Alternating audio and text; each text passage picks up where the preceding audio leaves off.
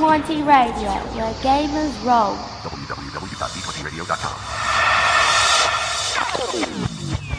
Hey, this is Nadia. And this is Tom. And this week, we would love to give a shout out to another great podcast on the D20 Radio network of shows. And that podcast is The Story Told with Chaz Kellner and Logan Rollins. The Story Told is a tabletop RPG podcast covering a variety of games and topics. They have some excellent interviews with industry professionals, and they do lots of really insightful, in depth overviews and reviews of game products. Particularly games from one of our very favourite RPG companies, Onyx Path Publishing. And if actual play is more your thing, they also have an excellent exalted actual play series called The Fall of Giara. So, what are you waiting for?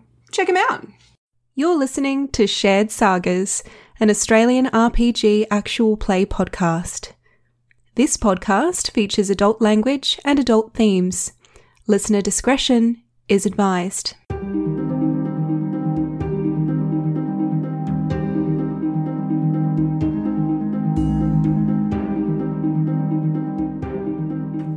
Greetings and welcome to Shared Sagas. This is going to be episode 5 of our, well, sorry, session 5 of our Waterdeep Dragon Heist campaign. My name is Tom. I will be your friendly DM slash GM as usual. Let's go around the table and introduce our wonderful characters and players for today, starting with you. My name is Nadia, and I am playing Jez Locke, who is a half elf rogue of the criminal persuasion. She is one half, the better half, of the Locke twins. Thank you so much. And Hey, I'm Sam. I play Izzy, a rock gnome wizard. Rock Gnome Wizard. Fantastic. And That sounds more operatic than it is. I know. I'm Ah, Nick. I'm also playing Nick. Nick Locke, the better three quarters of the Locke twins. it's because he's fat. How the math works out there. good I'm the brains and pretty face of the operation. and also a rogue. So, well, I mean, I flatter myself to think so. Indeed. Oh my god. And you, sir. Hi, I'm Ben. I'm playing Lyle Hedgehalf, a halfling trickster cleric who is devoted to Timora, though not in any real religious fashion, more just along the lines of adherence to various- devoted to devoted, devoted to Timora in the way that she keeps you from dying. Quite so. And I, Devoted. and I don't walk under ladders and, you know, break mirrors and the like. And finally, sir. Uh, my name is Mark. I am playing Hurst, the half orc druid, uh, who has just spent the last day becoming best friends with Jez and Lyle, while the uh, less important members of the party were elsewhere. oh my god! Oh, is that what you. Oh, you can get. I'm just saying it's just like the main trio here, and then The core we'll- group. The, core group, yeah, Oh yeah. my god! Wow. I'm quite happy to not be associated with you. Yep. yep. That's amazing. You All don't right. even go here. Don't even go. No, you- you're allowed to work in our tavern. Yeah. Oh, That's quite, that's quite okay. Hey, look, Jez, your, your twin that we couldn't know about who probably comes from Canada has turned up. I have to go away Oh, to Oh, I college. wish you could meet. As we begin our scene today, we have a brief flashback to earlier in the day to explain the absence of Izzy and Nick while the other party members were gallivanting around, meeting all sorts of whimsical, magical characters in the neighborhood and doing other tasks. The Harpers had called upon two of their sometime helpers Sometime helpers. being Izzy and Nick. So the harbour agent that contacted you via a animated paper bird, which is pretty cool. It's, it's, it's essentially an origami style message that the harpers use to communicate with each other and send secret messages. This flapping bird made of paper flies to you and has some inscriptions upon it, and then once read, it just evaporates into ash. The person that you are to meet was uh, a, a harper agent that you have worked with on occasion before.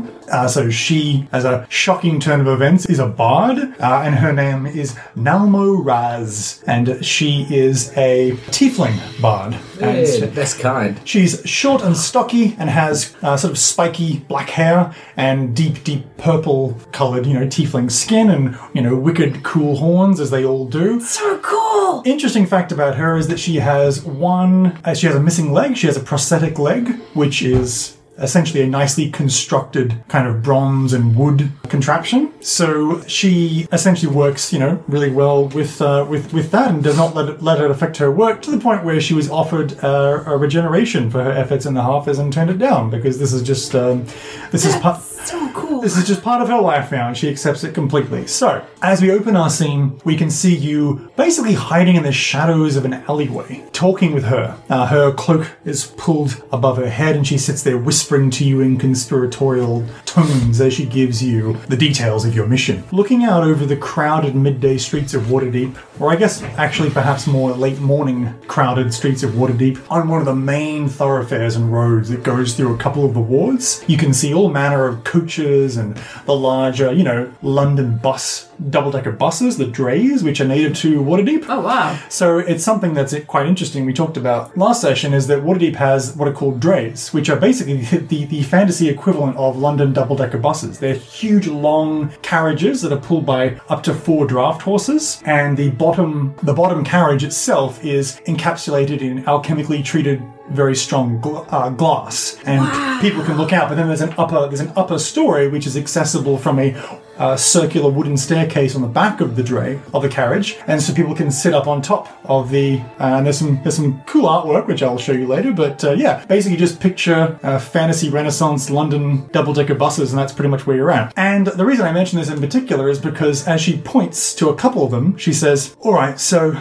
listen, this is a bit of a rudimentary task, and it's probably going to take you a little bit of a time, but it is still quite important. You never know." As she peers out across the crowd, you can see a whole bunch of coaches and carriages and just regular horses. Drifting by, you can see a few of the Griffin riders swooping in formation up ahead, doing their tour of this particular section. She says, Listen, so one of the drays working in the city is pulled by a talking mare named Maxine, and she's an ally of ours. She wears a violet flower behind her left ear. You need to locate her and see if she knows of any Zent agents or Zent activity. Xanathar activity will be good too, but right now we're mostly investigating the Zents. We're planning our next move against them in this whole thing. Write any details you know on the blank side of this, and she hands you a paper bird. I take it. It's Re- beautiful.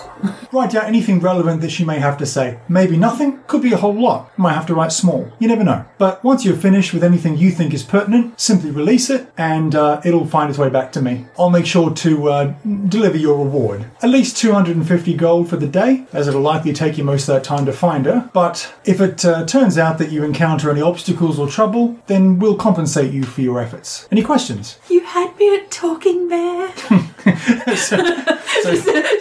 So Izzy, Izzy grins delightfully, and she says, and she she smiles and says, "Yes, no, she's uh, she's very lovely, but." Uh, Most importantly, she's got a shrewd ear. She knows how to sift out useful bits from uh, other conversation that's not worth listening to. She's a very useful agent. Sifting nuggets of truth from the sand of lies. Indeed. So, with a little bow, she walks away. You now have a pretty unenviable task as far as time consumption goes. You have to basically look for any one of the couple of dozen drays that are making their way around the neighborhood and look for this particular horse that hopefully has the uh, violet flower behind her left ear. So, you, I guess, are really going to be doing what is we'll call an extended search. So, the best thing that you can do here would be intelligence and investigation, or obviously just the good old fashioned wits perception is probably the best thing here. Alrighty then. Intelligence and investigation. yes, indeed.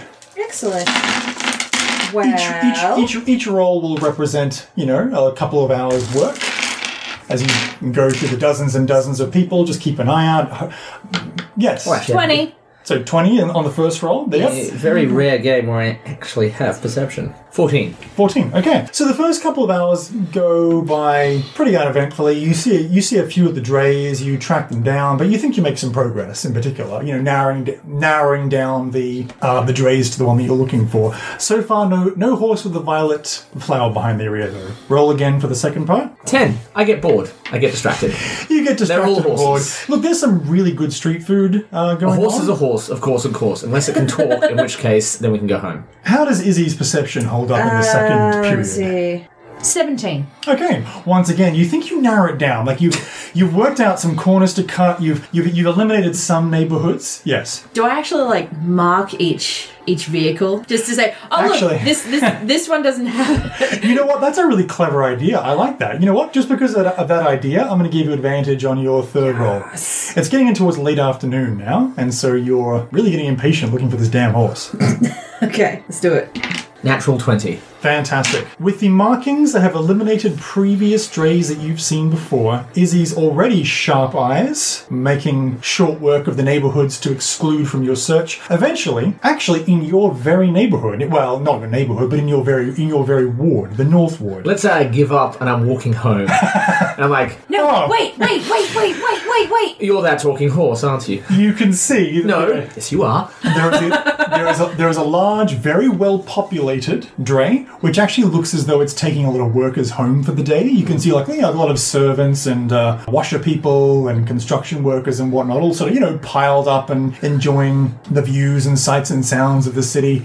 And you can see that there is a driver who is a tall, skinny, pimply faced lad of about 20 or so, uh, with sort of s- um, spiky blonde hair, who just kind of sits there looking bored as he sits there on the front of the dray driving. And Maxine is right in front of him. She's one of the back two of the large draft horses. Uh-huh. Big, beautiful, sort of chestnut and chestnut and white Clydesdale. And she has a as mentioned, of course, a violet flower, which looks kind of like a rose, actually, behind her left ear. So, I am assuming that you approach the dray. Uh-huh. Because the thing is that Maxine is an agent, but the driver and anybody else inside are not. Has no So you- idea. So, you're going to have to play this a bit cool. And in fact, she may not be in the mood to talk. Uh, and give the game away if the driver's right there, because she's actually stationed right now on the rear end, so she's right in front of him, and he's sitting there, you know, with the reins. But regardless, we'll say for now you approach the dray. One of us could distract the driver while the other talks. Yeah. Quite easy. That might be a good idea. He pulls up for a short period. Oh, stop there, stop there. All right, where are you off to? He's going to take, take your fare depending on where you're going to. Do you want the horse or the driver? I'll take the horse. Yes, I thought you might. I will. I will hop up chummily next to the driver. Oh, oh, you're not supposed to be up here. This is the driver's seat. Not supposed I know, I know, but here I am anyway. Now let me tell you. He says, You're not a small child. I'm not going to make concessions for you. oh please, I'm ever so rich, and I'll pull out like a I don't know. the equivalent of, Like uh, a, like a, I'm so very Give- rich. give me a This is bit- such hard work. How much money are you pulling out? uh, whatever would be appropriate to the equivalent of like a fifty dollar, you Oh, know, like, like five silver, maybe. five silver, something Yeah, like that. okay. Something that, that a, a impoverished driver might be like, okay. This is definitely worth my while, and This is this worth is just my a while." rich idiot. So, Okay, uh, great. And is You it? make you make a show of like using the, the leather bag to like pat your face for all the sweat from like climbing up into the seat next to it. Hmm. So I'm not used to You this make much sure the physical clink- exertion. I usually have my, I usually have Clink, the clink. poor people lift me up. Oh, my. Well, you may make a roll with advantage then. Let's go persuasion, shall we? Yes. Uh, twenty. Great. Mm-hmm. He says, oh, please, sir. and he wipes the seat off and, you know, says, would you like to hold the reins, you know? No, no, I despise manual labour. Now, are you, is the goal here that you're going to keep it stationary while Izzy can walk up to uh, Maxine I and thought talk? we could just walk along, just keep going. I'm just going to keep him focused on me. That's true, actually. The only my only concern there, actually, no, that's not true. There, there- there is a certain point where it'll slow down enough for traffic that you can just walk up next to. Yeah, the yeah, It's train. like, Yeah. From a distance, he'll just look like a child talking to a horse, which no one Yeah. will, will bat an eyelid at. Yeah. That's that's very true. And if, as long as we're going, the workers probably don't care either. That's very true. And you, you also get to a point where the traffic traffic is congested anyway. I mean, look, this is this is just after sort of five Mm. p.m. The sun is setting on the horizon. The fog is drifting in, so you're nicely concealed. Yes. But also, most importantly, it is not unexpected for there to be lots of traffic. The point is, you walk up next to Maxine, Yes. who just kind of gives you like a like like a side eye, as though to wonder if you're coming up to talk to her, whether you know you're a Harper agent or anything like that. You're supposed to flash. Oh, by the way, sorry, pardon me. They would have lent you a Harper pin Yes. even though you're not a harper and don't wear it all the time, they would have lent you one just for this particular task. Yes. So do you just Like do you I, display I walk that? up and I was like, I, I say, "You're very pretty. May I pat you?" So do you flash the She- pin no, as no, well? no. I actually have it in my hand as I like raise my hand to pat. So she just kind of gives you a side eye and then just gives you a very conspiratorial nod and says, "Oh yeah, no, absolutely you can. Yay. No problem at all. No problem at all." Is he listening? She sort of she because she can't really turn around and see properly. Like you can kind of look over her shoulder a little bit, but she can't quite see the driver. She probably hears the murmur of uh, Nick's chatter with him. Oh but- yeah. No, I look up and I make sure, and he's like, "Yes, definitely." All right then. All right. No worries. No worries. So, listen, I don't have a lot, but I've got some some bits of news. Okay. So first of all, I'm very sure that there is at least a couple of drow in the city because I heard them talking upstairs, and you know I, I don't speak drow, but uh, deep speech I think it's called. But I know I know what it sounds like, and you know, it sounded like a couple of people talking like that.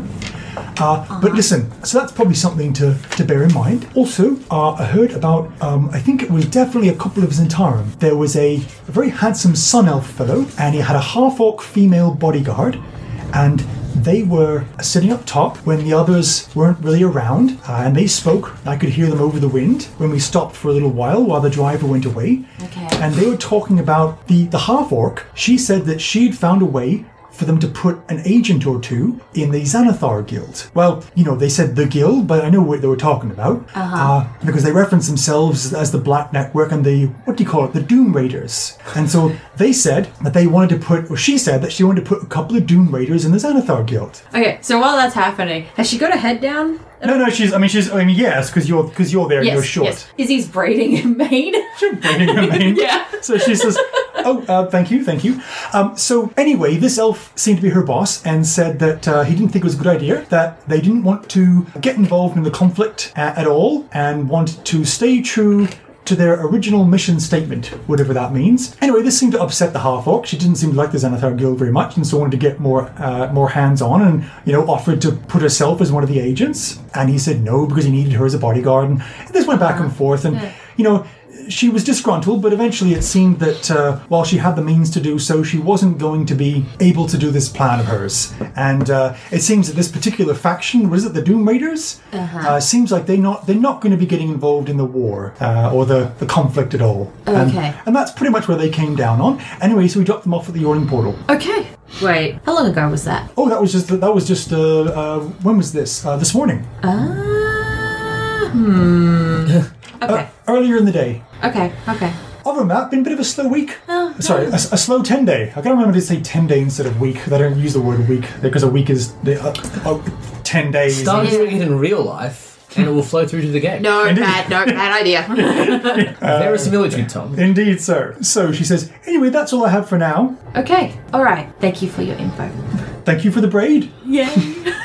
And with that, uh, I guess, Nick, you, you know. Yes, once I finish see you up. walk away, uh, thank you very much, Pete. It's been delightful. My name's Ryan, but uh, Good for you. I'll give him a pat on the head. you scruff his hair. So with that, you two get off, and I, and I imagine start to make your way back Mm-hmm. home, more or less. Uh, first of all, do you share, Izzy, do you share this with Nick Yeah. now? as- basically, as you everyth- trans- everything that was said. Okay, great. So, Basically, yeah. a- as I imagine, you transcribe onto the paper bird and set it free Yes. to return. Yes. That was Pete. He's a manual labourer. Good. you've been told. You've been told to attach the pin to the paper bird. By the way, just to Oh yeah, I fold it in. Let's just keep it. You know what? What, I think this may be wait, better in our- Wait, wait, wait, wait. no, she, like, Izzy reaches for it, and you're like holding it up in the air. the helpers would be happy to have you as full members. They can always. Let's use just full consider it members. provisionary for Not now. full, Ah, we're not full members yet. You can blame me when they ask you for it back. I'm sure. Fine, They, I will. I'm sure they'll believe you.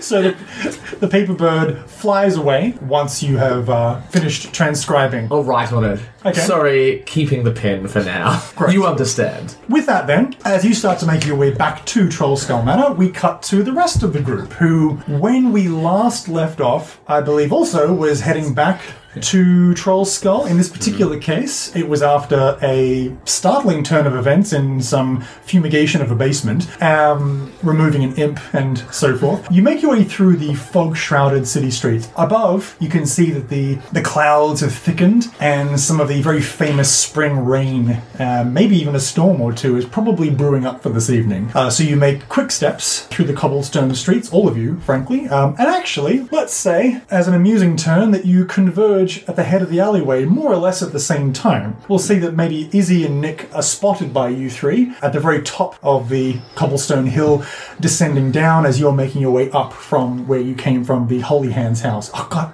I'm so embarrassed listening to that, by the way. It's the Holy Hands house. It's the Holy Hands house Right. for this multi temple thing. But anyway, You knew. just so we're clear. Holy hands, people. Heal, heal, heal. So, uh, Jez, Lyle, Hurst, you see Nick and Izzy, and you meet on the street. Surrounded by fog, the sun is now set. The moon would be high in the sky, but it's shrouded now. Saloon and her tears are, s- are hidden behind a veil of cloud. Two things. First of all, Do we know that you were um, sequestered to Harper duties? Yes, but Yeah. you don't know the details of the mission. No. That's I fair would enough. have definitely told Jez. Okay. sh- no, no. I mean, because you weren't told. You yet. would have boasted You- to Jez. You knew that you were going to go off and meet your Harper contact Yeah, who's going yeah. to give you a mission, and that's how you would likely be spending your day, earning a bit of money. And also, you knew that these these three. Yeah. All right. So second thing is, you guys haven't actually been inside Troll Skull. No. Oh. No, you've not seen it. I will flick Jez expertly the little pin which I have procured. The half What's a pin. this? Oh, right. Okay. Useful for masquerades. I I suppose. can't believe this. I flick it high so you can't reach it.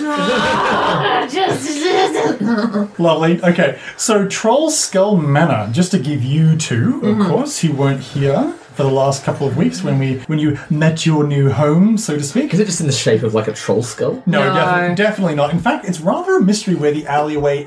Well, so the alleyway gets its name originally from the manor, but the alley, but the manor itself doesn't have any troll skulls in it. Maybe there was one long ago, which one of the owners decided to get rid of. You've got no idea. Maybe, maybe it was home to an adventurer, and they ki- famously killed a troll. It's clearly built out of the remains of a primordial troll skull, and the first time anyone puts even a drop of blood on the floor, the whole damn thing is going to regenerate. Okay, couple of things. Firstly, we've already put blood on the floor. Oh god! Okay, cool.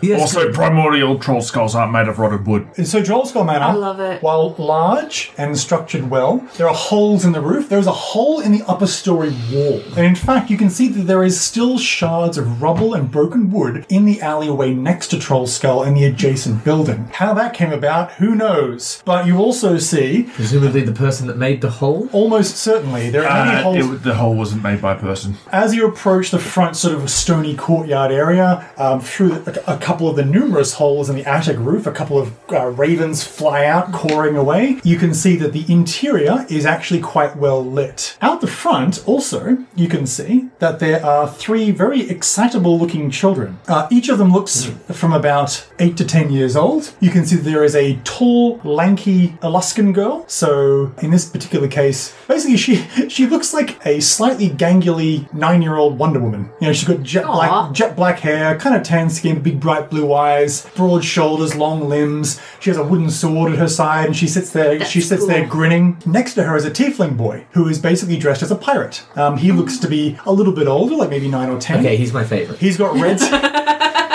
he has bright red skin, and he has an eye patch, which he clearly doesn't need because it's kind of half off the eye. And he even has a human-sized, you know, like a full-grown man-sized tricorn pirate hat. Oh, that's cool. Which is a little bit tattered and weather-worn, but otherwise he has got a toy bow and arrow, and he has a little toy wooden cutlass at his side, and he, and he grins at you with sharp tiefling teeth as you approach. Uh, next to him, you can see that there is an, another boy who looks to be about the youngest. He looks about eight at the most. Uh, he is uh, short, and he's a Tirani lad, so he's um, dark-skinned, and he's got short hair, and is a little bit portly, but but a bit of a friendly little uh, chubby lad, and he's dressed.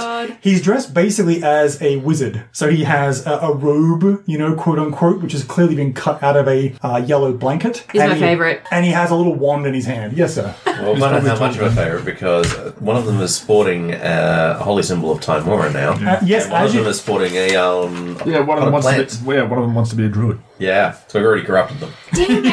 so, so, uh, so of course, these are three delightful urchins that uh, that they met last time. As you as you approach, you can see that the girl sta- stands forward and, and actually gives um, some strange sign language. Like she starts to speak rapidly with her hands, and then the the tiefling says. Uh, Oh, uh, so she says that we're all done, but that you know you have to see what life has uh, has done as well. All right. Well, we've got people coming over, and we don't need you lot making it look like we're running a childcare centre.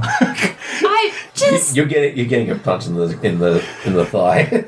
So I don't care. Like they, they, Eye know, in the they know what thigh, I'm like. so that Because you can't reach any higher. Yeah.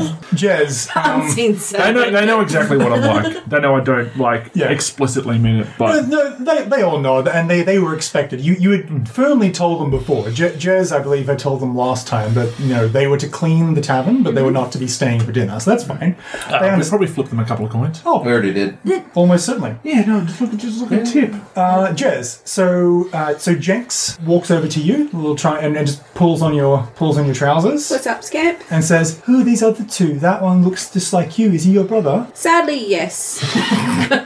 He's adopted. He starts to. Oh, don't tell an orphan that. He's, No, and it gives him hope if someone as ugly as you can be adopted. Ah. Hope is a dangerous thing. so Squidly cackles. He, he- he he laughs really hard, and then Nat looks at him and raises an imperious eyebrow, as if to say, "Do you want to share?" And so he signs to her because she's obviously um, not just unable to speak but deaf. So he you know, si- signs back to her, and then she just like sort of thinks about it for a second, and then grins, and then just sort of then just grabs. Both of them. So something that you two noticed, by the way, Yes. one very interesting detail, which is why I bring it up, is that sign language exists, exists right? There, there's a, Yeah. there is a Forgotten Realms sign language, of course, uh, which is different to, you know, Thieves' Cant, which has some sign language stuff, but Thieves' Cant's more than that. Thieves' Cant's like saying words that don't mean what they appear to mean. You know what I mean? It's, Like it's a Cockney co- rhyming slang. Exactly, it's a, but it's a combination of a whole bunch of things. It's body posture. There's a bit of signing in there, uh, and then of course there's Drow sign language, which, which is its own complete dialect of sign language. What these kids are using is actually completely different. It's it's their it's their own unique Ah. thing, which you think you think actually, if you didn't know any better, they made it up themselves. Um, Yeah. it, it's sort of a chaotic, quicker version, right? Like it's a bit sloppy. If you didn't if you didn't know- Hackathon. yeah, if you didn't know it Yeah. well, you would. It, it, it certainly gets the point across really quickly, though. But still, yeah. So, so that happens, and they'll just sort of sit there grinning. Squidly says, "Okay, okay, listen, we're gonna leave. We're gonna leave. We know you've got important grown-ups coming over, but we just want to see your faces when you open the door." And he sits there looking really, s- really. What have you done? I'm very excited. Oh, we did very little. No, that's not true. We cleaned a lot. We cleaned for hours. We we did a great job. So what it feels like? Uh, feels like you're saying life did a lot of the work, Well- and that we shouldn't keep hiring you. Is what I'm hearing. Sorry, Izzy. Yes. Let's go, let's go, let's go! So he says, "Listen, God. life's been a poltergeist for a long time, and so he knows a lot of the poltergeist tricks, and not all of them are bad, as you will see." All right. Izzy's already running toward the door. So opening the door, God, it's like having a fourth child. the interior is well lit, and everything looks perfectly pristine and repaired. The holes in the wall look completely and utterly undamaged. The ceiling boards and the floorboards and the tables all look utterly polished and shiny. The bar looks fully stocked. The torches, which now exist properly on the wall and non-rusted, it looks utterly different. It looks like somebody's been renovating this place for two days. Anybody that wants to can give me a wisdom saving throw. I got eight. Okay. Looks beautiful. 15. Okay, so you get the impression that this is an illusion. It's like a it's like a ghostly illusion. You know, in all the horror movies when they cover up the fact that a room Yeah. has been dilapidated and blood soaked by making it look all pristine and lovely. You get the idea that that's exactly what's going on here. That a ghost is essentially doing the whole "it's fine, it's the childhood bedroom you grew up in" type thing, but okay. but used for benevolent effect, right? So you can choose to fail the wisdom saving throw, or you can just let the veil go over and be like, okay, I'm going to choose to believe this. But of course, if you if you see through it, you can see that you know it is actually dilapidated and the floorboards are still cracked. But the kids are not lying in the sense that they have actually done some good job sweeping and cleaning as well. So Mm-hmm. it's it's it's tidy. It's just that the re- the repairs and the paint job and the polishing job uh, has not actually been done.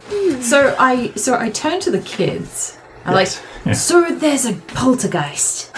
So the so the, Tell me about this poltergeist. So all three of the, all three of them look at each other, and uh, so first of all, the tiefling takes his little pirate hat off and gives a little bow and says, "My name is Squidly, by the way. It's nice to meet you. This is Jenks. He's shy." So Jenks, the little charmy boy, just sort of clutches a stuffed owlbear plushie, which he just you know kind, Mm-hmm. Oh my of, God. kind of looks looks looks and looks up at you with big frightened eyes. He wants to be one of the people. I'm going to be a druid. and this is Nat. She's our leader. And and Nat just kind of nods, and cr- cr- crosses her arms, you know, squares shoulders, and you notice that she has a a, a new ha- hastily whittled symbol of Timor around her, hanging around her neck. so with that, the kids all scamper off, laughing excitedly. And behind the bar, all of a sudden, manifesting for the first time, uh, Izzy and Nick, you can see what appears to be a ghost. Um, he looks vaguely, only slightly transparent, and has a slight, almost you know Yoda-style blue glowing aura around him. But otherwise, he look, he's a half elf with dark skin and very very short cropped hair. So frankly, he looks like Tuvok from Star Trek. Pointed ears, but a very a very a handsome but very kind of uh, i- imperious looking face. You know, he looks at he looks at you all appraisingly, and then gives a slight smile as you walk in, and sweeps his hands Ah. wide as if to say, "Well, what do you think of this?" Nice. How long is this going to last? Just it kind of be like bad form of it. Reverted back halfway through dinner. not that I don't appreciate the effort. He, he, ra- he raises an eyebrow. They and tell then- me it's not considered and right. then makes makes the going to sleep motion, like you know, putting his he- clasping his hands next to his cheek and pretending to go to sleep. Fair enough. This is this is good though. I mean, even if we don't sustain the illusion, what it shows is what could be. He nods enthusiastically. So we can incentivize our carpenters to get us to back to this state. Once again, he nods. He he seems to agree. All right. So at some point throughout the night, we may want to drop it, probably after dinner. But we'll see how we'll see how the evening goes. Okay, this this this dinner you speak of. Yeah, we're Uh-huh. having people over. Yeah. Very soon, in fact. Friends. Wait a second. Do we need In- food for this? I was just gonna say.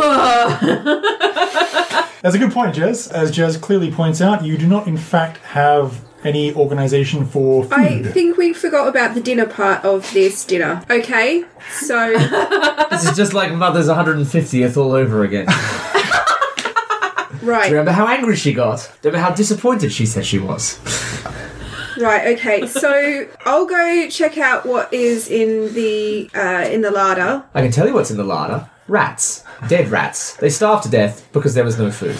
Well, at least we can eat them then, maybe. Can you prestidigitate dead rats into, say, a chicken or a turkey? So I I'm don't gonna be think really not hungry tonight. I don't think that anybody was expecting a gourmet meal from a rundown inn that recently had a gigantic toad blowing, thr blowing through its third story We've got wall. a reputation to maintain, though. We should at least. we don't make have a an effort. reputation to maintain. We, d- we have a reputation to build, and now this is the start. Well, maybe I've got a reputation to maintain then. Maybe you haven't You thought at don't. all about that. There's a little knock on the door. We are required to provide food. We need to go and get someone to go and get some stuff, but it doesn't have to be Good. no, it doesn't have to be amazingly prepared. Is my point. It's a good point, but we should get the door. Opening the door, you can see the three kids are there, beaming and grinning at you. Squidly takes off his pirate hat once more and says, "Hello, my good lords and ladies. You gentlefolk look like you might be in the need of a food courier service." You were Yes. eavesdropping. Yes. As it happens, me and my enterprising young em- fellow employees are, ex- Oh, Get to the point. are well equipped to run to the nearest restaurants who are open Oh no. and for a small delivery fee, bring anything that you should desire to your door. Okay, but I'm paying you as an independent contractor. You're not getting healthcare. All right, sounds good. Here's some coins, and I just hand over what would be an appropriate sum of, of money. And I say, bring us a few things of meat and uh, some roast vegetables and um, bread, bread nail, some what? bread nail, Some bread nail. bread and ale. Oh, we've got ale, just bread. Yeah. Okay. He says, Thank you so much. You'll be glad to know that our delivery fee. Go. So, so Nat, Nat, Nat is like already picking up on the gist of the fact that he's babbling too long and just kind of grabs he's grabs him by the scruff and drags him away. And then and then Jenks just pauses for a moment, just like looking at your whole get up and says, Are you a wizard? And then like Nat just grabs him and drags him along as well. So they all, I'll tip. they all they all scamper off to grab some food. I like to see what has been uh, restored from the bar. So, looking at the bar, you can tell that there is a keg of ale, a small one. You can see that there is two bottles of fine wine, and you can also see that there is two bottles of spirits. Okay. So, certainly not for enough to start with the reopening of the business, No. but more than enough for a nice dinner party. Yes, indeed. Alcohol seems to be sorted. Hurst is going to go out the back and just uh, tend to the uh, the sprouts that he planted. Good. Well, actually, it was seeds that he planted that he's sort of druiding to. I assume they're just going to grow a bit faster than normal, but not like Yeah. overnight. Oh no, no, ab- but absolutely though. Like they, they all grow uh, lushly within the uh, the first bit of downtime and construction period that you have. That's for sure. But yeah, so you look you you look in the backyard and you know it's really overgrown. There's lots of weeds and brambles and shrubs. The tree is growing a little bit into the wall. You have your work cut out for you, but you're sure you you're sure you'll be able to manage. What is everyone else doing? I'm just. This is like he's just sitting in the middle of the room. This is Hurst, Hurst calls back into the. Someone should give them the tour. I'll take care of that. Okay, so Lyle, you'll show uh, Izzy and Nick upstairs. Yes, indeed. Great. So you know you you go upstairs and you can see that you have a few bedrooms. You've got an, an attic and a loft. There's as you can see that there is a large tower. I take that tower. It could be your tower. It, ha- it has. It seems to have a, an office and everything in there. When when you when you open the door, there's a very very large raven that is just kind of sitting there, appropriately enough, on the on the dilapidated writing desk. just kind of looks at you with a an accusatory stare. Like, I, I, I, do you mind? I, I just, I just, I just, I like pat, pat my clothing and looking Kenneth, for get out of something there. to like offer it. okay, great. Just like, Give me an animal handling check. oh god, this is not gonna Let's see if happen. you have a new friend or a new nemesis. oh god, It battles you constantly for If it, if, fucking it, if it Christ. becomes your nemesis, I'm 100% going to befriend it. and just talk shit about them behind their Fifteen. back. Fifteen. Okay, okay. So the, the raven looks at you skeptically and then takes the food, and that's fine. Yeah, It just sort of sits there, allows you to enter its room for the time being. for the time being. And so, like, Yes. Um, oh, okay. All right. So we'll take a tour of uh, the various facilities. So probably the things that are of interest to Izzy in particular, seeing as we're at the third floor. We've talked about that there's a tower, so you can have your own wizard's tower. Oh my god, yes, that is exactly what I want. Mm. It doesn't look like much at the moment, but we do have a library and a study up here on the third floor as well. To be fair, nothing looks like much at the moment in this place. Well, admittedly true. But yeah, collections of shells that are, hold nothing more than dust. indeed, indeed so. But, you know, with the right investment, that can be much, much more. Like, this place was always going to be a fixer-upper. Mm. Very excitingly, you are shown downstairs eventually. I Yes, know. I'm, Oh, I'm actually right. coming to that. Oh, good. Please, please, please, please, please continue. Sorry, uh, we're going to brush past one of the private pubs that has an open air view of the rooftops of the neighbourhood. Oh, Wait, I'm, I think I'm seeing it. uh, No, it's, uh, it's, it's, it's, it's, not on the official plans. It was Oh. a recent addition. Ah, They blew a toad out the wall. Mm. Cool. I blew a toad and Lyle out the wall. Yes, so let's be clear on that.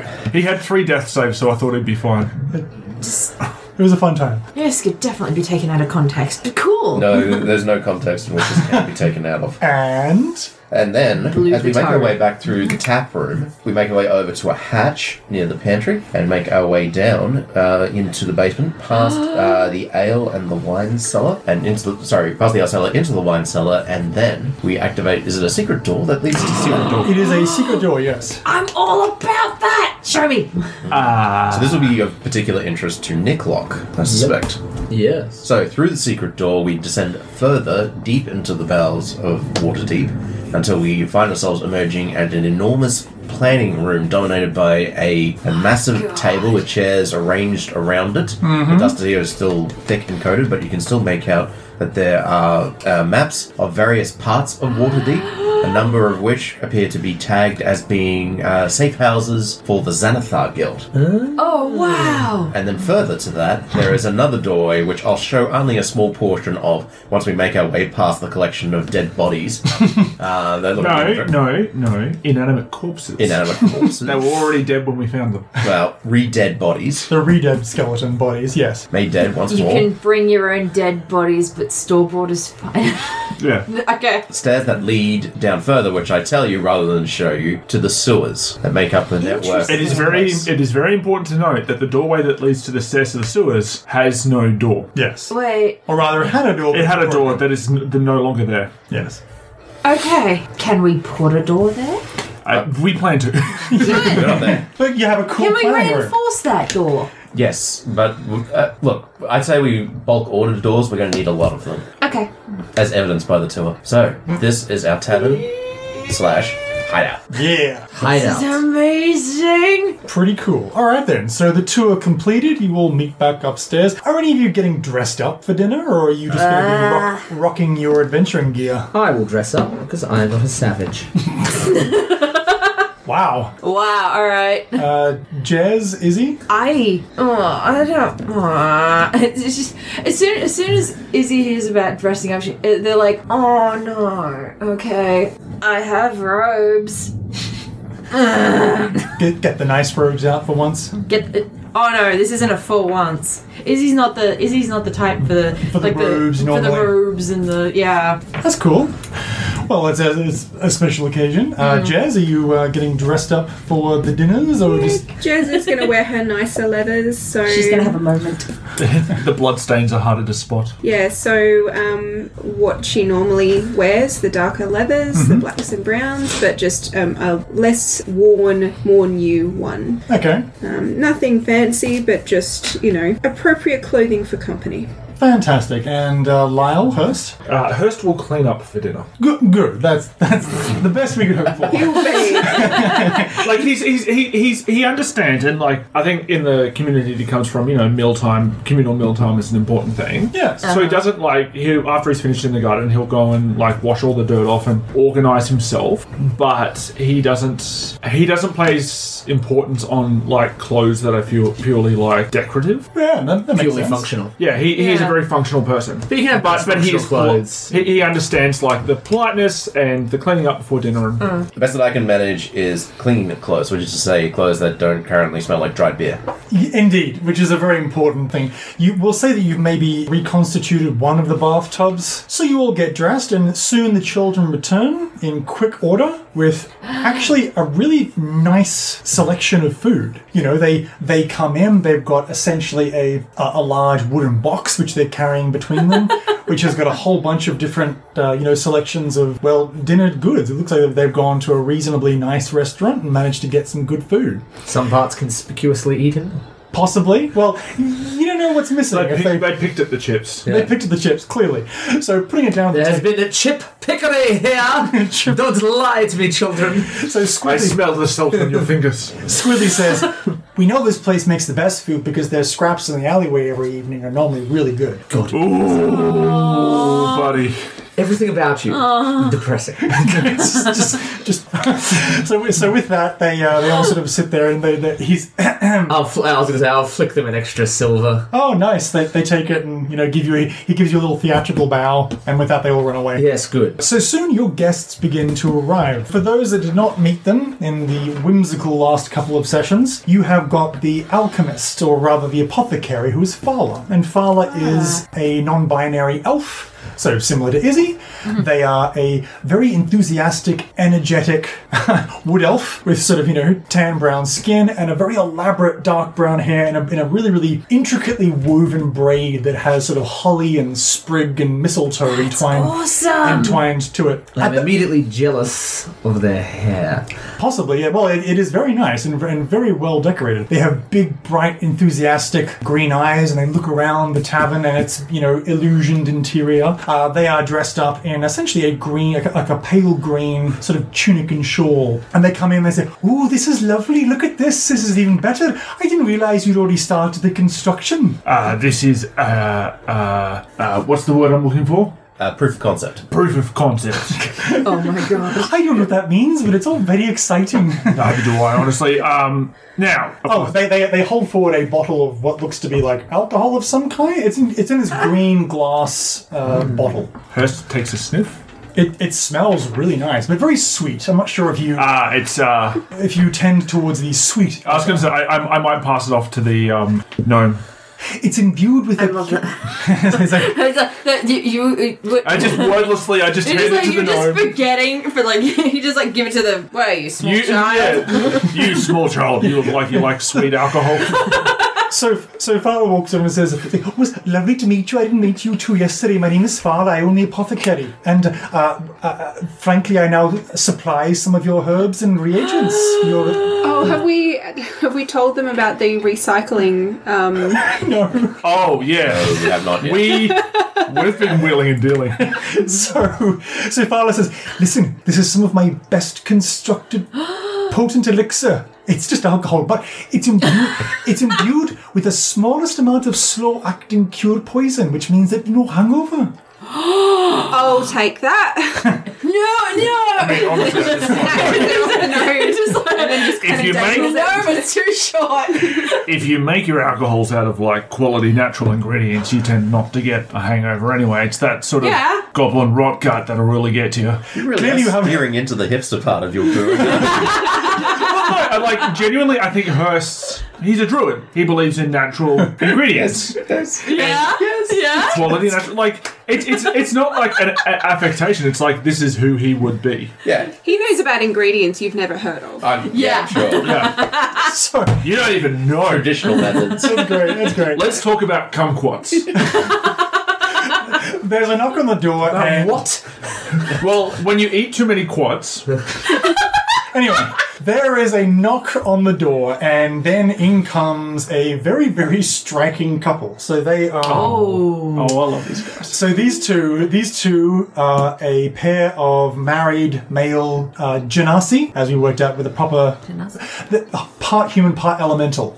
Oh. And they are the blacksmiths from Steam and Steel. One of them is a very tall, very, very broad shouldered, thickly muscled uh, fire genasi who has d- sort of very dark, red bronze sort of skin, and he's got a sort of shock. Really, really kind of, you know, pardon the phrasing, but fiery orange hair, which actually kind of flickers a little bit like flame, and his eyes are completely red to the point where they even slightly glow like dying embers at coal and you know very handsome fellow square jawed he walks in first and uh, you can see that he has a rather large sort of metal pot first of all it's a beautifully constructed pot and says this is a present for you it is a pot that will cook things well and slowly He gave us a slow cooker. and he, he crosses his, his thickly muscled arms, and then his, his husband to the left is a water genasi, and he is also relatively tall, but much more sort of slender and lean. He's still broad shouldered. He's sort of built like a, appropriately enough like a swimmer. Yeah. And he's got pale blue skin, and he's got sort of aquan green hair, which seems to flow and float as though it's underwater Oh, that's so cool. above his head, and you know, as I say, he, he beams with a very handsome smile and puts his hand on the on the shoulder of his husband and says, "He was crafting this all day for you." It is an excellent gift. It was not all day. It was a couple of hours at most. I'm gonna slap him on the shoulder heartily. I feel like if he That'd does be that, great I feel like if he does that back to you, you're gonna, like your knees will buckle. I will, but we'll see. I like this gift. You You will now I don't return- have to cook. He you will seems- pretend that you didn't. he seems very. He, he, he Probably seems could very. Introduce you guys too, by the way. yeah. yeah. This is my. I- I'm introducing. You know, Yeah, they do. He says, "My name is Arvi, and this is my husband em- Embrick. It is a p- p- pleasure to meet you." He is socially awkward, isn't he? He's very social. That's okay. I don't care. He seems very uncomfortable. Um, Arvi just kind of puts his hands on his shoulder and you know says, "Well, this this place looks beautiful. I did not expect you to have. Oh, it's an illusion. I can tell." I will talk to Arvi and I'll engage him in small talk, questioning him about the forge, Yes. No. You, I a mean, topic which I'm sure he can wax lyrical about for a long time. uh, sorry, is this Embrick So when or you Arvi? put the metal in the Emmerich. forge, Uh, yeah, yeah. The awkward one. Yeah, of course. So he goes and sit, he, he sort of goes and sort of sits down and says, "So metal is good." so I'll like, put him at ease, give him a yeah, topic. Yeah. yeah, yeah, You, you, you got to get him on his. On I'll his get him on his topic. special I'm bit, yeah. intrigued by Arvi though. yeah, Avi. How did you know? He says, "I am a cleric and I have some manner manner of." Uh, Did we know he was a cleric? no, you didn't. You oh, didn't. okay, cool. He, he doesn't have. we didn't really have time to figure. no, out. I mean he doesn't openly display a holy symbol. He seems to have one around. Um, he doesn't present as a cleric. I mean, he has a he has a string around his neck, but that could be a locket or a necklace or anything like that. And otherwise, he's he's just dressed in a very nice. By the way, they're, they're both nicely dressed. So so Embrick has got essentially like a the, the a- an awkwardly fitting like a like a a bodybuilder wearing a tuxedo. So it has this awkwardly fitting sort of Renaissance three piece suit and vest type thing with ruffles. A little bit too tight around the neck. Yeah, exactly right. Whereas um, Arvi Arvi has once again just like a long sort of coattail type uh, bluish green suit as well. Yeah. a, a little small soft hat which he you know took off as soon as he came in because he's a gentleman. But they go and they sit down, start to make small talk and whatnot, and then very very soon after they arrive, Tali arrives, of course, who is the carpenter. Yep. And Right. yes, and there's a, a little bit of tension as he walks in. And uh, to, to Tali is a ruggedly handsome half elf. Basically, picture Hugh Jackman as a half elf with kind of shoulder length, shoulder length brown hair, which, and he's dressed up uh you know in just a simple brown sort of coat, le- le- leather coat and trousers and whatnot. And so he has something wrapped in a basket next to him, and he wanders in, and the two of them, you know, sort of you know look up at him as he as he approaches and walks in and says, "Oh, thank you for inviting me. I brought um, a couple of things." And he holds forward a small bottle of what looks like whiskey. It says, I imagine we might need some alcohol. People keep bringing alcohol to the bar. It's like, this is the one thing we have, guys. well, I know you're not quite open yet, so. And also, it's polite. And he, I'm never going to said, say no. and he walks over to the other two. We probably didn't have time and probably forgot to say anything. But as he walks over to the genocide couple, you see the three of us just sort of go, like, Yep. just watch very slightly apprehensively. Yep. So we're like, what's going to happen? So they stand. He looks very sheepish, I guess. Arvi just gives him like a, a nice sort of firm, polite smile. Embrick just kind of avoids making eye contact a little bit. Tali says, "Uh, So I brought a gift for you and an apology. You're much deserving of both. And he reaches into his basket and he pulls out this beautiful wooden carving, sort of like the headpiece that you would put, or actually a centerpiece that you put on a table type thing and you realize that it has a swirling image of these two carved, and it's sort of like a yin and yang situation. Oh, wow. Fire and ice encircling. Uh, he puts it forward and says, and one of the pieces is um, slightly greenish blue, and says. Uh, so this is some treated uh, driftwood from a very famous ship. It's the nearest I could find with water. And for this, it says, well, this is um, fiery ashwood, he says, looking at it. And you can see that it, it- it's entwined and it's really, really quite beautiful. It just, it's intricately carved. But most importantly, I, I owe you an apology. I trust that I've explained my hesitancy for going into business with you. And I've decided to, to move on and put that behind me. But I should have told you on the first, and I'm, I'm sorry. And so Ari just runs forward and gives him a huge embrace. Aww. Embrick just sort of says, "It's fine," and a tear, a tear just, just falls down his cheek and says, "It's qu- quite good." Does it No, like, I mean, Heat, 'cause it- it, it, it's a- it, it looked warm. It, they're not quite to the point where you know his They're on his skin fire. is damp and his he, he's he. I mean, when you shake hands with him, he's he's very warm, but he's Yeah. not like you know it, it isn't quite to the degree. It, where it, you it, it's, it's like a tiefling. They're not actually demonic. They have just that heritage. They've just basically acquired superficial traits. superficial yeah. similarities? So Tali and Arvi embrace very, very heartily for a good a good ten seconds or so, and Aw. says, "I should have had more faith in you, as should have you, Embrick, and I'm sorry too." All right then. So we can talk about going into business. Indeed, we can. Embrick just kind of holds his hand out and shakes it awkwardly, and then says, "It's good craftsmanship. Be good to go into business, because I'm a very good crafter as well. So we will both be good at crafting. We, we will we will craft good things together." Tali says, "Ah, yes we yes we will." And with that is uh, they all just sort of sit there staring awkwardly at each other. I will tell a ribald story to put them all at ease. And I'll start pouring some drinks. Fantastic. Uh, so soon, the air is much more jovial, and uh, a couple of other guests arrive, actually three together. So, first of all, uh, Renar Neverember wanders in, and he is dressed, you know, in his full. Is he the pretty idiot? No, that was the, that was You his know, friend. that was his friend. That was His friend, yeah. So he, once again, but still otherwise uh, of a similar description. It's in the sense that he's a handsome, red-headed man who is dressed in a blue suit with a high collar and you know long tails, and even has he's even sporting a cane as he wanders on in. Inkfingers, you can see Carleen Inkfingers. scribe. She's a um, a very pretty, curvy, dark tan skinned, black haired halfling woman who has her hair done up in a really elaborate like it looks like she's been to the beauty salon. She has her, her hair done up in a strange twist of, you know, ringlets and whatnot. They She's all have got better hair than me. they do, and uh, she has she has essentially a sort of a puffy sleeved red dress, you know, sort of a, a little Cinderella ensemble. And she kind of just walks in, and a lot more makeup than you've seen her wear, of course. Reynar walks in, you know, with her and says, uh, uh, "It's delightful. I must say, this is uh, much more extravagant than I had expected. Have you begun renovations already?" This is an idea of what could be, and I say as I step up to where Carlene is and present her with a glass of red that I likewise have. Oh, um, thank you, thank you so much. That's uh, you, you, you, look, you look very sharp. Did their, did their hands Oh my brush God. as he hands? Oh, their hands brush, and there's this there's this little moment. Just from the background, you hear someone, just fuck already!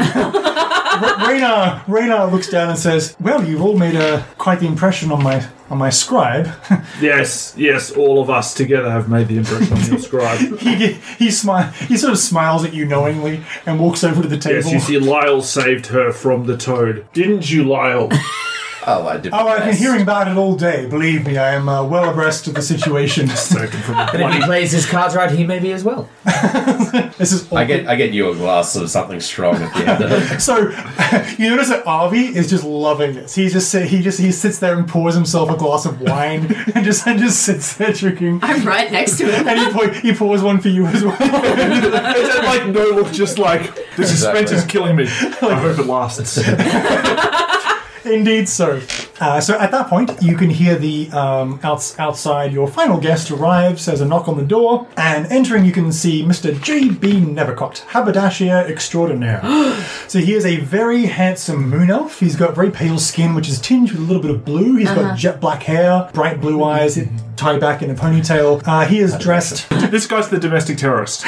Oh, So he- cool. as I say, tall, handsome moon elf fellow, long black hair. Um, he is dressed once again really, really well. I mean, as you would imagine, uh, supposedly he owns a tailor and haberdasher, so it makes perfect sense. Currently, he is sporting a top hat and a monocle. So he wanders on in and says, "I am enchanted. This place has a lot of potential, wouldn't you say?" Yes, uh, this is Haberdasher. I, I look meaningfully at you two, and I say, "We met some of his friends uh, some time ago while we were looking for what's his face, the dude with the bad voice that somehow attracts women." I will say, okay, I will say, uh, the, the Coopers. Yes, He smiles and Her- Hurst just genuinely just goes, "Yes." Just- Because they had a barrel with them, right? Yes. Yeah, yeah, yeah. So Nevercott walks immediately over to you, Jez, and uh, says, "Oh, you look radiant, Jez. It is a pleasure as always. How long has it been?" And Too long, He, too long. He takes his top hat off and bows in a sweeping gesture, once again trying to take your hand to kiss it. I absolutely put it out. I love the attention. and Count your this, rings. he looks to you, uh, Nick, and says, "And this must be your brother." You bet I do. Now he hands out. He offers. He offers. He says, "Likewise, enchanted," and and kisses and kisses your hand. Do, do you beam smugly? I, there is a smug abimarin on So my I kind face. of I do this thing where I kind of like horn in and like push in front of, of Nick and just go. Anyway, so how's the rest of your afternoon been? She just kind of like elbows him in the rib. He says, It has long been a standing theory of mine that all twins, or at least most, are attractive. Confirmation uh, achieved. Arvi, Oh Arvi Oh, is just like this dude's into incest. so. So Arvi is pouring more wine. Pours is in more wine. Yep, just watching that train wreck. it's slow, but god damn, you can't He's look away. for his attention for the foreseeable future. So, but no. So, but he does actually take Jez aside. So he he he Well, will. now I'm just angry. Well, I'm sure you are. Um, but no. So uh, he take, he takes you aside, Jez, and says, uh, "I say a brief word, if I may, my lord." Oh, absolutely. And He Lady. says, he says a couple of things, actually. Uh, now, unfortunately, I must be a terribly bad guest. I cannot stay for dinner. I thought a, a, a quick drink and then I must be off. I have other duties that call. You, you know how it is. But I would be a very poor guest if I did not bring a gift. And he hands forward a really, really nice bottle. It looks like a bottle that is essentially carved from some kind of translucent crystal. That reflects the sun and uh, not the sun, the, the light in a, a rainbow hue of color. Oh, it's gorgeous. What is it? It's it's Elverquist. Oh wow. Wow. Consider this a ringing endorsement of the faith that I have that we will form a very close partnership and Oh, work very well together. Wow. Every tavern, every tavern needs at least one bottle of this, if it can be obtained. And I can obtain almost anything, he uh, says, flashing a, a winning smile. Hurst, Hurst sees the bottle of Elverquist and just sort of sits up. Like, sorry, for, I don't know if I told you guys this. Hurst's mother is an elf. Oh, yeah. Ah, no. You already- yeah. Yeah, so like he, he he sees the Elverquist and he's, he just eyeballs it. He doesn't do anything. Doesn't come over. He just sits up and he's like, I mean, all kidding aside, it, a, a bottle of Elverquist uh, costs as much as a full plate. Yes. This is definitely going on the top shelf. Oh, it most is going to certainly. be private place and it will never be opened. So you're Not by you on the top shelf, that's for damn sure. Yeah, shut the fuck up. I mean, it's not going up on punch the, you in the knee. it's not going up on the top shelf without some help. Um, so, Jez, do you uh, how well do you know Elven custom? Like, how much did your mother talk to you about Elven custom and stuff like I that? think a fair amount. Yeah. So, it's a very, very, very special alcohol, which it kind of has the Elven equivalent of a Japanese tea ceremony imbued with it, where it's a very, very, you know, first of all, it's ludicrously expensive. It's probably the most expensive alcohol that exists. Uh, but, but secondly, it, it has a sort of a ritual significance to it as well. So, it's a very special gift indeed. He says, "Now, Now, I need to talk to uh, a a couple of you if I can steal you away, uh, perhaps uh, under the ruse of giving me a tour of the upstairs or downstairs. Uh, I must, before I, I may be uncontactable for a short time, and I intend to give you the, uh, the small task that my benefactors would have you perform before we, I, I do so. All right, hold on a second. Hey, Lyle. Yes. Uh, pulling myself, like forcibly pulling myself away from uh, where Carlene and I are trying to make small talk. Indeed, yes. You're you're the uh, the tour guide. Help me uh, show our friend here upstairs. Oh. Um, He wants to see. Sure, that would be what what great timing. Perfect. and so and so with that, the three of you make your way upstairs. And so so Arvi and Embrick and Tali are all just sort of sitting there. Um, Embr- Embrick is making up for his awkwardness by drinking a lot. he's, he's like you know he's already a little bit three sheets to the wind, which is fine. He can I will entertain downstairs. Yeah. Talk around, get to know. Because I actually haven't met them yet. So in between Yeah, yeah. stories, Actually, let's give suss me, a, out. give me a persuasion check. Let's do, not anything untoward, just a first impression. Because not only are they Oh, yeah, yeah, new no, friends of yours, charm. but they're your business. I am so- trying to charm. Yeah, yeah. Uh, that's a good roll. That is twenty-five. Ooh, fantastic. Not a problem at all. Okay, great. So they all just really, really like you. Everyone is. Everyone is. Well, that's kind of my job is to Yeah. face. absolutely with So- our- And you, s- what, what what that'll also do, I think, and it'd be good is you you help to soothe the tensions and Yes. the awkwardness between the three of them. So that's soon it's all uh, a rollicking fun time. Your ghost bartender is I going put back and fun at it until it becomes a subject. Maybe of they play humour. charades or something. Quite possibly, yes. So you make your way upstairs, the three of you, Lyle and Jez and Nevercott, and he turns and says, uh, So, uh, uh, my benefactors would like you to perform a, uh, a small task if you if you have the time. It Does- depends on the task, I think. Does this regard the the halfling hostages? Uh, no, of course, that is something that I suggest that you attend to at a certain point rather quickly. Feel a bit bad. We're having a dinner party while they're still stuck there. Oh well. The Timberleys are being treated well. On the rare occasions that I've heard they've come out of the house, they seem harried and uncomfortable, but it would not behoove the Zentarum to uh, harm them while they kept them there. When their business is done, however, they will have little use for witnesses. Indeed. But that, of course, is, and I would completely understand that that takes priority over this. Eventually, if you would be so kind, uh, I have some information on a. Uh, on a delivery, on a transport. The Xanathar is risking transporting a, well, a valuable shipment of goods via carriage from one hideout towards its main lair. I have taken the liberty of plotting the estimated route here. If you could waylay this carriage, uh, keep whatever else is inside, but you should also find a large barrel of smoke powder that they have stolen from my benefactors. An unfortunate situation, for you see, they use it responsibly, and I. Mostly just simply for their firearms and occasionally blowing up a beer brewery. But uh, Responsible, you say? he says with a cheeky smile, What's what's the name of the group we're stealing from? The Xanathar? "The Xanathar It is Guild." just Xanathar. No friends of theirs, I hope. None. Fantastic. Not at all. So they will have a carriage. It will be relatively well protected, but mostly they are relying on discretion. You see, there'll be rumour of it being transported in a different fashion through the sewer. So any response from the Zentarum who may or may not, or even the Harpers who may or may not have learned of this transport, will likely be targeted there. This will be the secondary delivery that actually will contain the items. So it will be protected. I, I would understand if you feel this may be beyond you, but if you could intercept this carriage, deal with whoever is driving it in whatever manner you choose, and all we require is two things. One, actually for myself, I believe that the driver will be carrying a small black leather satchel. If you could potentially retrieve that from them, then that would be wonderful. Uh, secondly, any other documentation or so forth, uh, feel free to peruse it yourself, but then if you would pass on any relevant information that it might contain to myself to pass on to my benefactors, that would be wonderful. Most importantly, though, everything else is yours to keep except for the smoke powder barrel. That seems fair. Lyle, I think we don't want um, Xanathar having a barrel of smoke powder.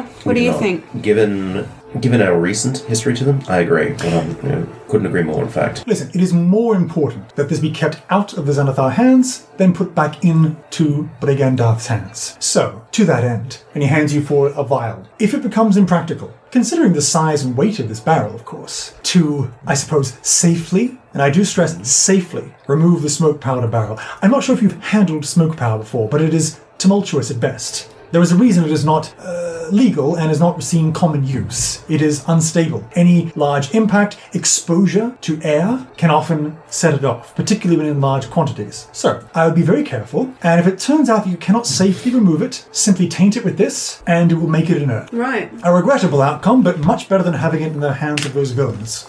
I take the vial and then kind of think to myself that we should probably get it checked out what it is. Yeah, Well, we do have our alchemist friend uh, down below there. that's true. All right, I think we'll talk to uh, the rest of our companions, but I don't see any reason why we can't take this on. Um, When time is the sensitive, I assume. It is time sensitive, unfortunately. Tomorrow at uh, mid morning. So it's going to be a less festive. Yeah, event, I guess I'll stop drinking then. Hmm. Ah, nah, it's fine. I'm used to operating hungover. Nevergott turns to you and flashes his winning smile once more and says, And I would be uh, ever so delighted if it would be yourself that would meet me in the afternoon. Uh, and he gives you he gives you a, a small park, which is actually quite near the City of the Dead. It'll be a, a wonderful spot for you to regale me with tales of your success tomorrow. I will be there early afternoon. You said that you were going away for a bit afterwards. Uh, or afterwards. Out of contact. I'll be going away for tomorrow morning, and then I'll have a brief moment in the afternoon, and then we'll be indisposed for a few days from that point onwards. All right. But there's something very, very much that I would like to uh, to give to you as a fi- as a gift before She my waggles her eyebrows. before before before my temporary departure. You may not think it a particularly romantic spot for a meeting, but I can assure you it'd be worth your time. And looking at the park, it- it's like a it's like an area of the park where there's a lot of public latrines. Like that, that, that is literally, you know, like the like a sort of a circle of uh, public, well treated and you know whatever, like public lit- lit- like latrines um, in, the- in a park. yeah, all right. I'll trust you on that one then.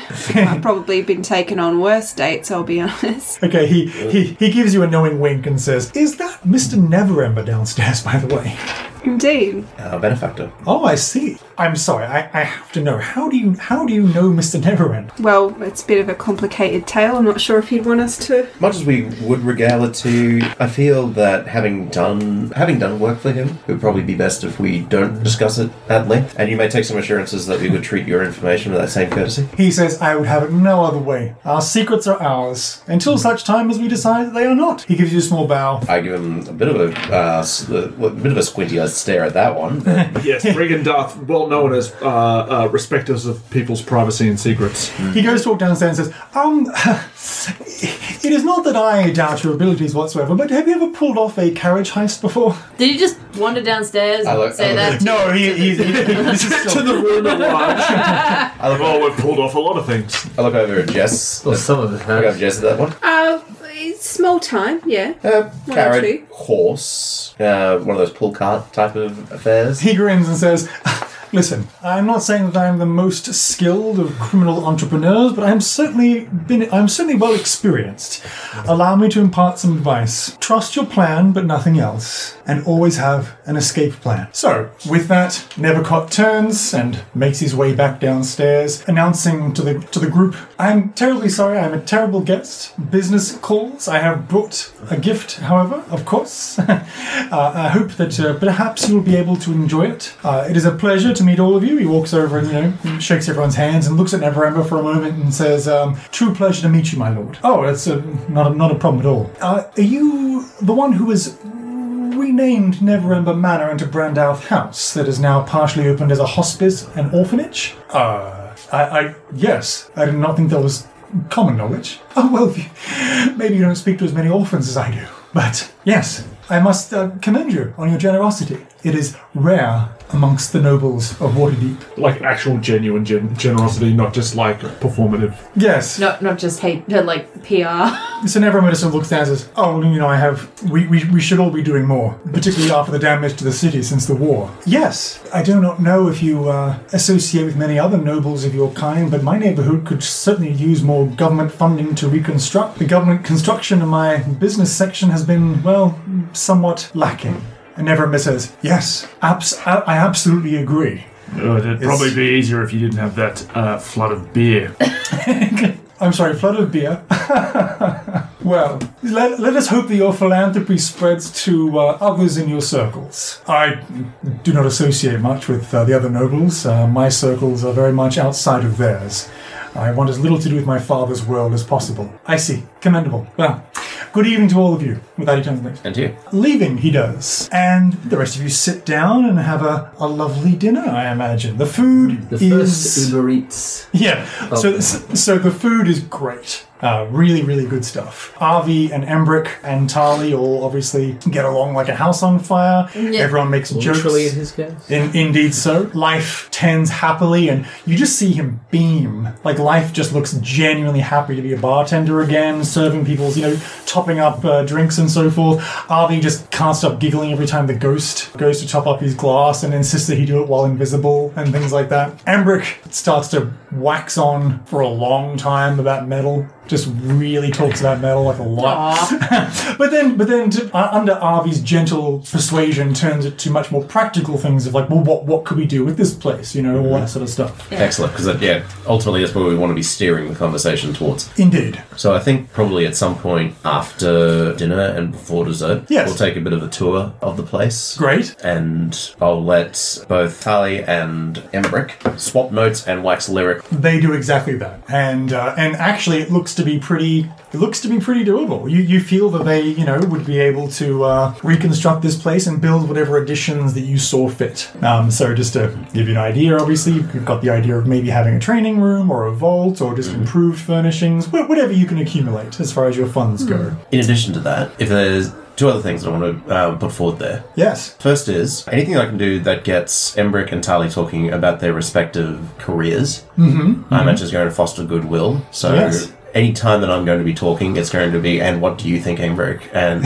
Yeah. would that work well, uh, Tali? Great. Yeah, p- perfect. And that works really, really well. And they Yeah. they really work very well together in working out, you know, the like the construction things, ways to uh, improve and not cut corners, but you know, really um, make it all very, very efficient once the uh, uh, the building actually begins. And then the second thing is that these two out of the room, provided that we can keep the others at bay, if you could seek each person and let them know what we've got in store for us mid morning tomorrow, Jez, just so everyone's on the same page. Oh, sorry. we You went mean there okay? for that I question. thought you meant the guests for a second. I was No, just like, no, no. Oh, I get it. Being You being s- two. Yeah, yeah, yeah. So basically, you know, we'll go and yeah, have a chat with people one by one throughout the evening to go. Hmm. You know, tomorrow we're gonna. Tomorrow is the heist, What heist? Um, What are you talking about? What heist?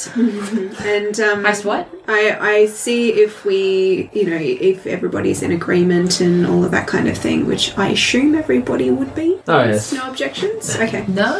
It's heist something. Also, as well, at some point, Jez is going to say, you know, this is something that's a really lovely time to have all the neighbours together and everything like that. And maybe once a month we could have a neighbourhood catch up that we'd host at the at the the inn that we are yet to name. Indeed. And um, Local artisan. yeah, well, just basically a, a catch up, I suppose. It's a bit of networking and also just a bit of, you know, the basically the monthly business catch up or whatever of, of um, Trollscar Valley. it's a really good idea, actually. Uh, they'll all be in favour, of course, if you present this notion to them. Excellent. Um, and I had to tell them to reach out to some other people, shopkeepers, and people that we are yet to meet, and tell them to come along to the next one. Details to be confirmed later to date. Hopefully, at that point, we'll have a bit more work done on the on the place and all that kind of thing. All right. So we'll need to get some capital in soonest. Yeah, for sure. Uh, absolutely. Well, you've already made a reasonable amount of money, certainly enough for pot- potentially a deposit to begin construction. So you're not you're not doing too bad. So another another couple of days, and you should be set to go to commence. So the evening goes by otherwise relatively uneventfully. Uh, of course, you have a wonderful time, enjoy some good food and some good company. Uh, soon it is time to bid your guests farewell. Of course, uh, Carleen is uh, you know very complimentary a thousand times over as uh, as as leaving and just sort of says, "It's very wonderful. You're a very wonderful host, and um, and uh, and uh, thank you, thank you ever so much for inviting me." He gives like a little little curtsy. Stop by again. Let's not make it a month while we have to do Maybe something uh, less official. so she she goes bright red and says, "Yes, no, that, that would be lovely." Um, I mean, and I, and I should come over to to have a look at how everything's going. Yes. Yes. Do that. Do that often. Yes, indeed. No, no toes next time. this is really awkward. Last thing. Goodbye. she gives a fine little curtsy and leaves. Reynard just kind of sort of shakes his head for a moment and says, uh, "I want to. I want to thank you for this. Uh, I will see you. I will. Uh, I I assume that I will be uh, seeing with the yawning portal this evening, since that's actually where you're staying to sleep. Allow me to shaft us a carriage there. Uh, we'll meet you there, I think. Just a couple of things that we want to tidy up here before we're done. Okay, he says, "Oh, of course, absolutely." Once again, this is very pleasant indeed. And um, with that, he he goes and uh, leaves, walks outside, gets in a carriage, and so yeah, we are Let's- left with purely the five of you. Well, the six of you, if you include life. Excellent. Let's adjourn to the meeting room. Uh, we came down here. The room was uh, pinned shut. There were undead in there. Obviously, they'd been they busted in through the sewers. Obviously, taking care of it, not a problem. Thanks for Oh, your help, Oh, so guys. that's what the bodies were. Okay. it's fine. We've just been doing all the work while you've been gallivanting about, talking to horses, whatever. Oh my! Thanks for listening to Shared Sagas. All music on the show is used under Creative Commons.